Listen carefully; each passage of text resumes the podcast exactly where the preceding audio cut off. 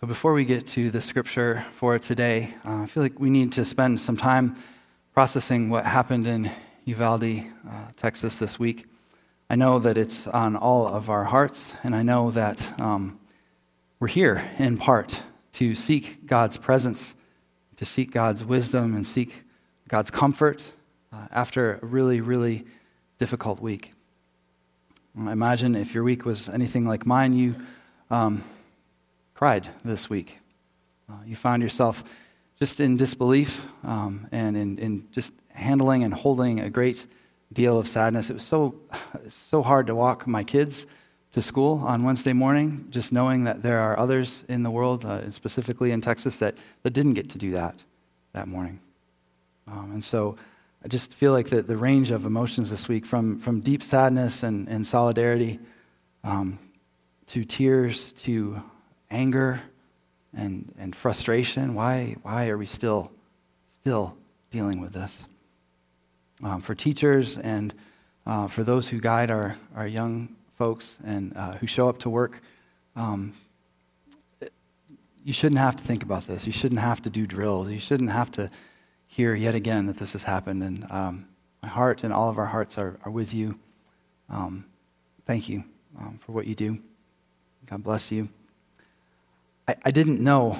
This morning we're talking about how to leave a legacy, and we'll talk a little bit about that um, in just a moment. But just tried to, to think through. I spent a good part of Wednesday morning just pacing in the balcony and, and praying, God, what, what what do you say in a moment like this? How do we see your presence and your comfort and your hope uh, in the midst of such tragedy? And um, eventually, um, God led me to this, this poem by Amanda Gorman. Some of you may have seen it.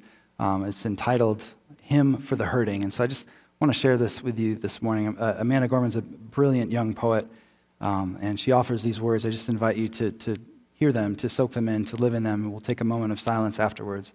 Um, but, uh, but listen to this hymn for the hurting. Everything hurts. Our hearts shadowed and strange, minds made muddied and mute. We carry tragedy, terrifying and true, yet none of it is new. We knew it as home, as horror, as heritage. Even our children cannot be children, cannot be. Everything hurts. It's a hard time to be alive, and even harder to stay that way.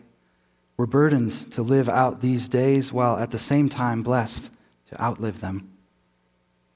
This alarm is how we know we must be altered, that we must differ or die, that we must triumph or try.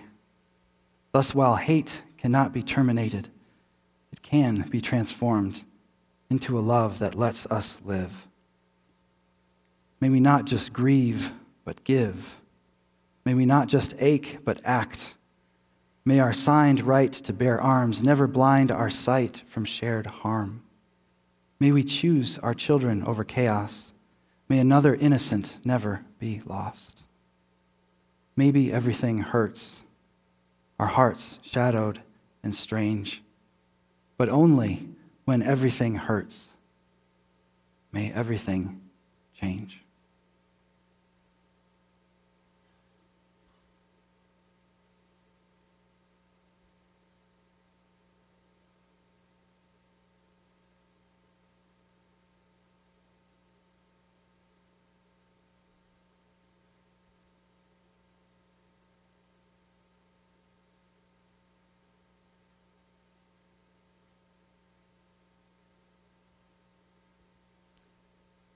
We heard this week um, a lot of folks, and you may have done the same, offering our thoughts and prayers. And I want to start by saying that prayer is probably the most powerful thing that we can do, the most powerful response in a time like this. We believe in the power of prayer to change things. We believe in the power of prayer to, to work through God's Spirit uh, in the world, but also in our hearts, to bring healing and comfort and peace in difficult times. Prayer is powerful and effective, and we should never stop praying. In fact, we gathered on Thursday to pray Uh, thanks in part to, to Laura Paget in, in response to the Holy Spirit working in her and calling us to pray and be in solidarity with those who are hurting. And so we should never stop doing that. Rich Viedas uh, is a pastor in New York City at a, a big church there, and, and he said this. He said that prayer reminds us that because God in Christ is at work in the world, there's always hope.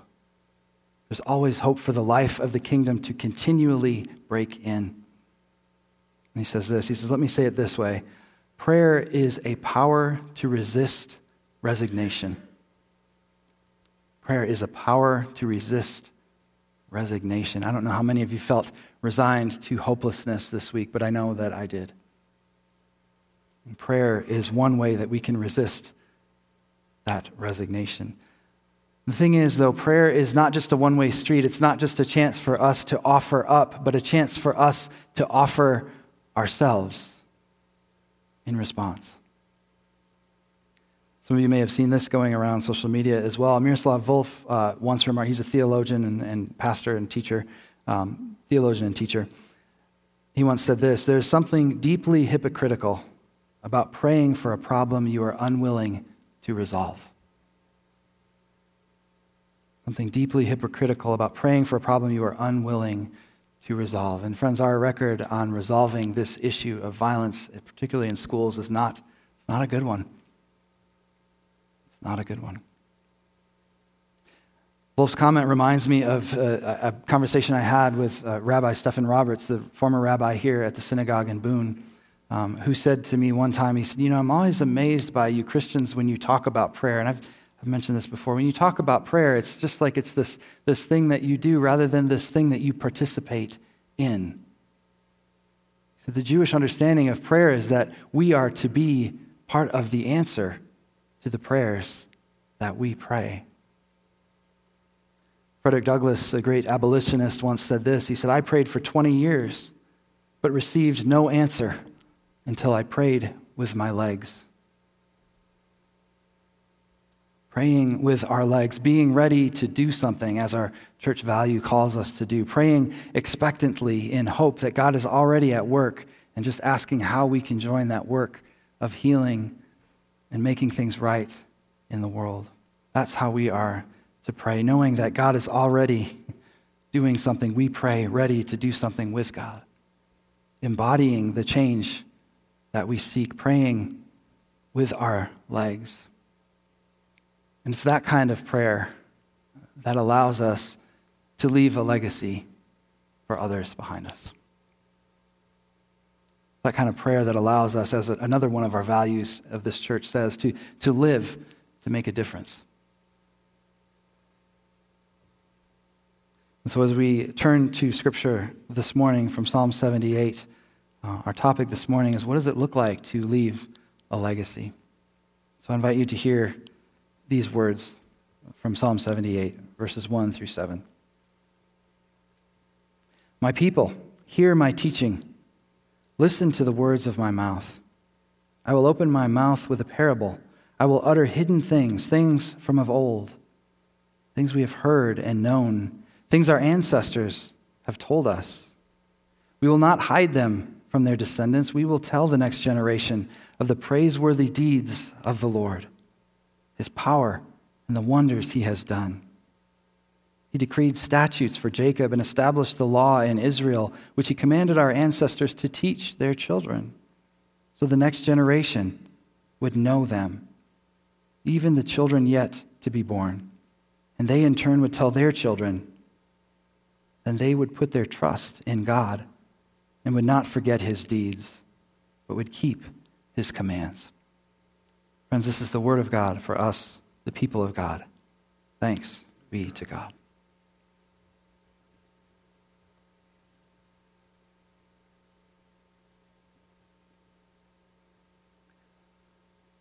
Have you thought much about what you would want your legacy to be in this world? What do you want to be known for? What would you like to be remembered for years after you're gone, when people remember your name and your life and how you spent your, your energy and your time and your money? What would you want your legacy to be? I mentioned one of our values here at this church is to live to make a difference. On this Memorial Day weekend, we are certainly remembering those whose legacy is sacrifice, those who have given the ultimate sacrifice, their own lives, in order that all of us might be here to worship freely without fear. And so we remember those who've lost their lives on this Memorial Day weekend. We give God thanks for their lives and for their legacy of, of putting others' needs before their own. That's straight out of Scripture that we are to do that. I want to talk a little bit um, this morning about uh, legacy. I want to talk about my dad. Um, this is a little bit early for Father's Day. Uh, it's a couple weeks away yet, but uh, I just wanted an opportunity to, to to brag about my dad. He may be watching. He often tunes in and worships with us, as he has. Uh, he lives in Michigan, but um, he has worshiped with us ever since we started live streaming, and that's one of the one of the benefits of the ways that your giving has allowed uh, our message and our mission and our vision to to go throughout the world. And so, hey, Dad, um, if you're watching, love you. But I want to talk about my dad because uh, he left, is is in still leaving, uh, such a beautiful legacy. He was an elementary administrator for uh, for years and years. That was his uh, his profession, and then he retired and did some other things, did some real estate and some other stuff um, after that. But the time that he spent in elementary school was uh, just, it was so rich and so beautiful. He he worked at a school called Oakview Elementary, and uh, the slogan that he came up with that he led uh, for the school was "Home of Happy Children." Home of Happy Children. And man, he he lived into that so, so beautifully. And just encouraged, just, just by the way he was present. He used to go and uh, just, he'd stop in, of course, to all the, like, like all the administrators do, like all the teachers do, uh, investing in the lives of students and young people, in the, not only in the school, but in the community as well. And he would spend all kinds of time with them. He'd go in the gym during recess, and he was a really good basketball player. He probably still can shoot better than, than me. Um, and, and he would go in, and he would just shoot baskets with the kids at recess, and they'd be amazed, because here's Mister McLean in his, you know, suit and tie, and his, hey, how do you do, what do you just put this in the basket like that? Is that what you, and the kids, Mister McLean, whoa, you know, it was just, it was just awesome. But it was his way of connecting and of being present uh, to students as they learn. Home of Happy Children was the motto. And it was a beautiful one. And after, at the end of his uh, career at Oakview Elementary School, the school dedicated the new media center that they had just developed in the library in his name. And so it still uh, bears his name, the James A. McLean uh, Media Center at Oakview Elementary. And I'm really proud of that. I'm really proud of my dad. Um, but it's not just because they named a media center after him. It's because of the way that he lived his life with those children and taught them what it meant uh, to be loved and to be cared for. Um, such a beautiful gift that he gave. And, and this is the thing. There are people still today. My dad's, what did you just turn, seventy-four, seventy-five? He's seventy-five years old. There are people still to this day that come up to him when I'm visiting, when I'm home with him in Muskegon, Michigan, the town that we grew up in, that still come up to him. Mister McLean, how are you doing? And these are people that are older than me that remember him when they were in third and fourth and fifth grade. What a beautiful thing. What a beautiful legacy. One such student, uh, his name is is Art Duran, and he um, one day my dad was was uh, doing his thing, just working in, in the school, and uh, Art had had decided to behave in a way that wasn't really appropriate, and my dad kind of called him out on it, and and uh, he ended up kind of following him, following Art home to school and at, home from school, and wanted to have a conversation with him and talk to him about it, and Art wasn't having it. Art was like, I don't know who you think you are. Like, this is not happening. Like, you can't tell me what to do. You just wait until my uncle meets you. Uh, he's going to whoop you. And my dad said, good, go get your uncle. I want to talk to him. and so, and thus began uh, a beautiful friendship, a beautiful mentorship relationship. Just uh, Art Duran still tells that story about what it was like to get followed home by Mister McLean uh, and to be set right and to and to be shown, hey, there's another way to behave and to be in the world. And Art has has lived on to, to, to continue that legacy of giving in the community. He worked for the school system himself uh, for a number of years and poured into countless young people um, the gifts that my dad had, had poured into him. And so I'm just so proud of my dad and his legacy. God bless you, Dad, and I love you. Um, but wow, that is, um, for me, that's one example of what it means uh, to live to make a difference. To spend your time investing in people in ways that allows them to know that you are present with them, that their lives matter, and that they are loved and beloved children of God.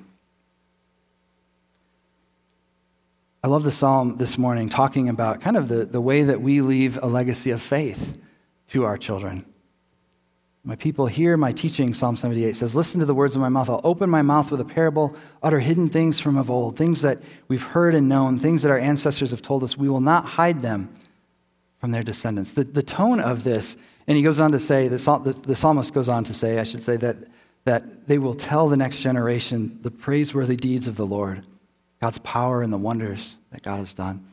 But the setup to that is kind of interesting. And it, it, hearing the language, we're, we're going to teach you, we're going to uh, open with a parable, we're going to utter hidden things from of old, things we've heard that our ancestors have told. We will not hide them from our descendants. The, the sort of the tone behind this text is not that we're going to hide the great deeds that God has done. It's we're not going to hide the ways that we, the people of God, have acted through the years. And even yet, in our bad behavior, in our negligence, in our care, in our lack of care and concern for the poor and the widow and the orphan, even in that stuff, even when we turned from God to other false idols, God is faithful. And that's the beautiful thing about the, the, the scriptures that we read, particularly what we call the Old Testament. They are not afraid to tell the story in truth, to tell the ways that they've fallen short of the lives that God had called them to, of the commandments that God had given them, the, the way to be in the world, a way to love them, love their neighbor, love God, and love their neighbor as themselves. Uh, they tell the truth. And it's surprising how honest they are sometimes about the ways that they've failed to live as God's people. And so that's kind of the, the, the impetus behind this. We're going to we're going to talk about all of the things. We're going to we're going to teach in parables. We're going to talk about hidden things that, that our ancestors have told us. We're not going to hide these from our descendants, but we're going to tell how God was faithful to us even when we were unfaithful to God. We're going to tell about God's grace even when we didn't deserve it. The legacy of God's people, even today, is, is a difficult one, isn't it? It's it's one of, of following and then falling away, of loving and then not being so loving, right? It's kind of a, it's a mixed legacy, and thankfully, God is gracious with us today too, and forgives us for all of our sins and cleanses us from all unrighteousness as we confess from time to time. But it's a mixed legacy, right? It's it's it's one where, you know, we follow uh, this character Jesus who said, "Judge not, lest you be judged." And yet Christians are often known for being judgmental, aren't we? We're often known by what we are against rather than what it is that we're for. There are any number of ways that this has revealed itself. We look at the way that the church has handled racism, for example, in the past. There have been times where we overtly supported racism by pointing to Scripture and saying, look, it's okay. Scripture says we can have slaves. And there are still ways today that we are guilty of perpetuating racism by not more strongly dis- de- denouncing it and working to dismantle it. Look at human sexuality. It's about to, we're in the midst of a divorce, right? That's kind of where we are as a Methodist church in the world. Because we can't get along with each other. We can't decide that uh, what we believe about the Bible in some areas might be different and, and still live in unity together, pursuing Christ together in love. That's part of the legacy that we have right now. Uh, and not even to mention gun violence, right? As I said, we haven't haven't done much on that since Columbine, really. That was twenty years ago, twenty-two years ago. I mean, we've we've done some things, of course. We've put in safety measures in our schools. We've locked doors. We've included uh, people to help patrol and, and keep the ground safe. We've uh, had our teachers learn how to do drills with their students, to hide under the desk and prop something up against it. We've done all that stuff. But from the legislative side, we haven't done really anything to help fix this problem that we can all agree should not exist.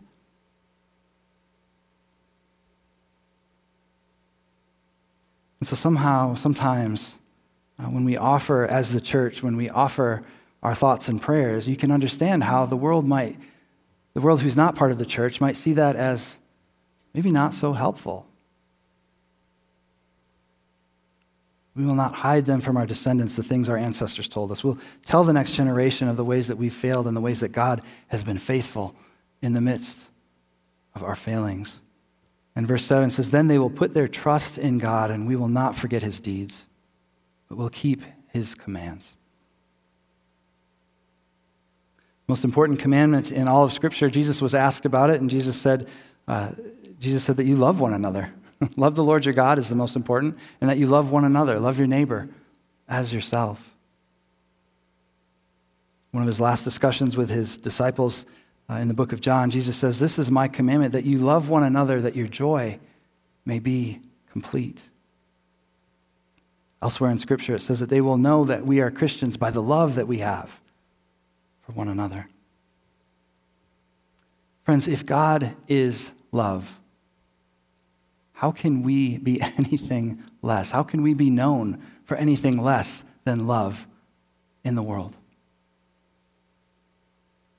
Look how God has acted in love. Look at God's legacy in Christ and what God has done for us, the ultimate example of love. Again, as we celebrate, not celebrate, as we remember and, and commend and, and yes, celebrate the lives of our military heroes this weekend who have lost their lives in service for one another, we remember also that Jesus did that for us, for the whole world, right? Jesus went to the cross and died rather than like Peter wanted to cut off the disciple's ear, right? And or cut off the, the soldier's ear. Jesus healed it and said, no, no, no, that's not the way. That's not the way of love. That's not how we're going to change the world. We are going to change the world by showing the world how much God loves the world. For God so loved the world, right? It's our favorite, most quoted Scripture verse. For God so loved the world, that he gave his only Son, that whosoever believes in him should not perish but have eternal life, and that eternal life started when Jesus died and rose again on our behalf. That's when eternal life starts. That's when it was made possible. God saw sin and came near anyway. God saw brokenness and came to bring wholeness. God saw darkness and came in the person of Jesus Christ to bring light and to make all things new. Uh, it, God came down to earth that our that our thoughts and prayers would take on legs, as Frederick Douglass said.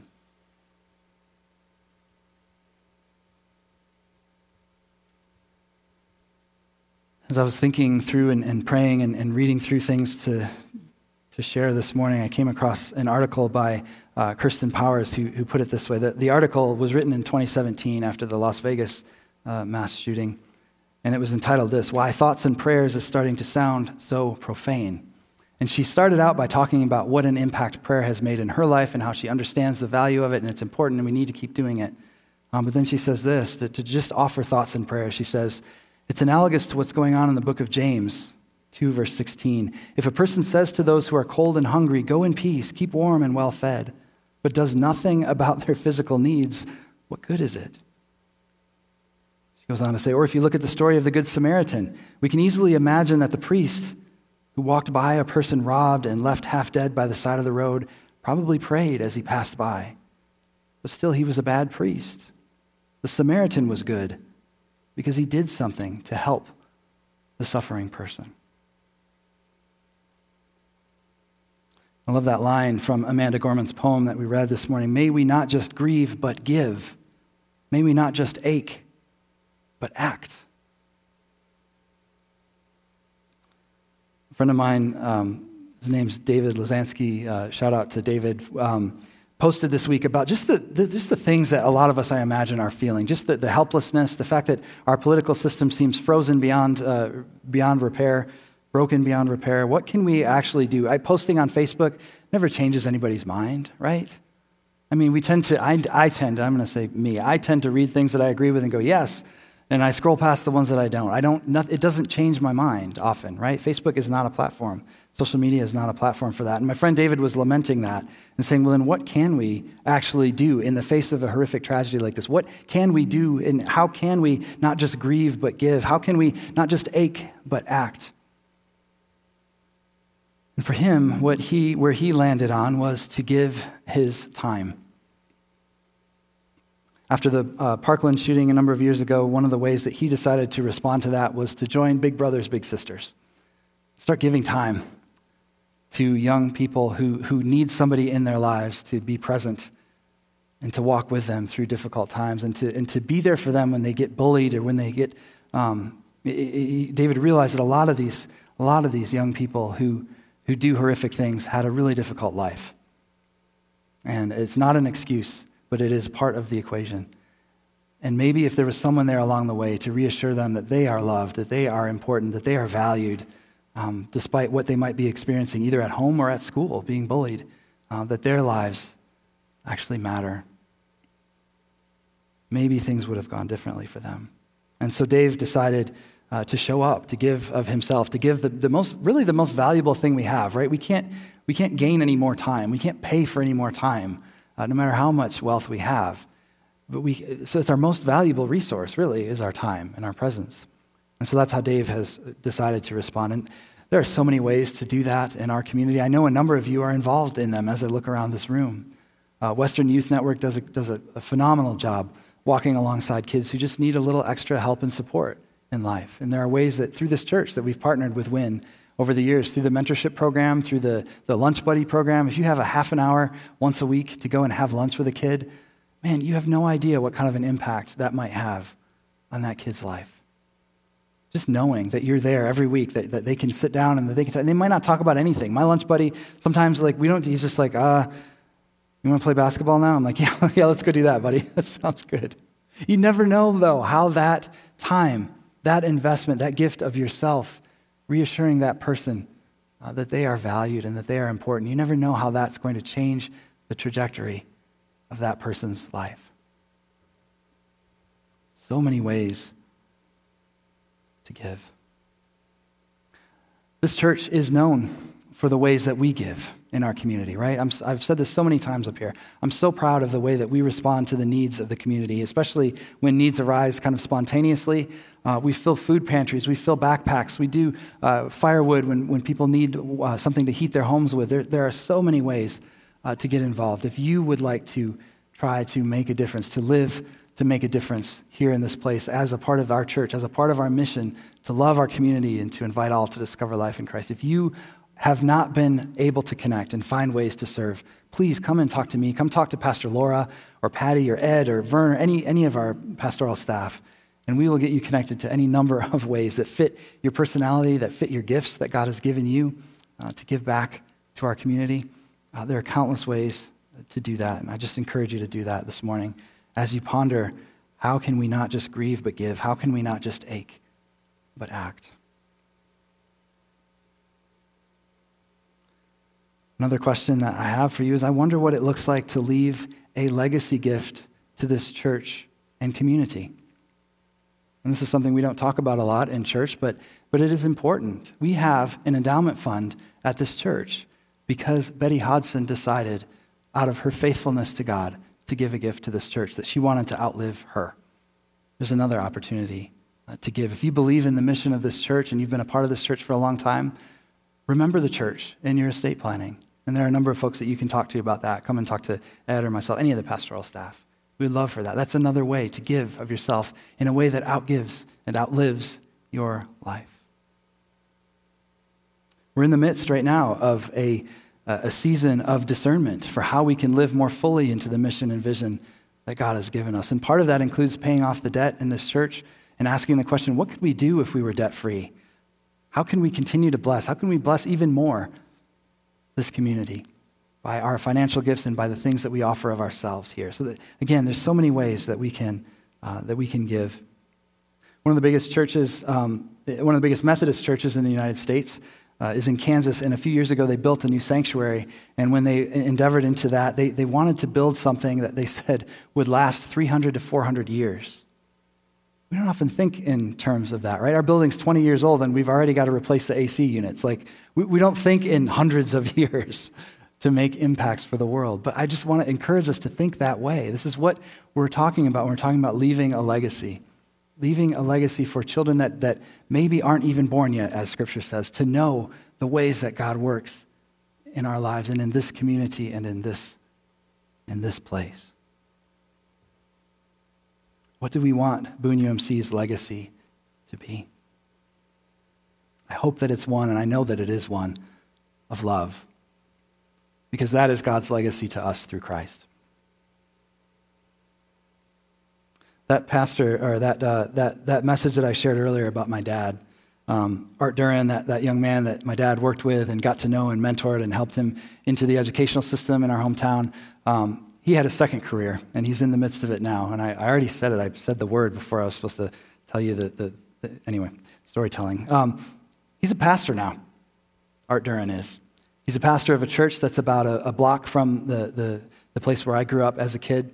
Uh, it's one of the one of the biggest and fastest growing churches uh, in in Muskegon right now in Michigan, and he's doing that because he responded to God's call to leave a legacy for children and for the neighborhood um, in the way that my dad was a part of helping him live into something bigger than just bad behavior.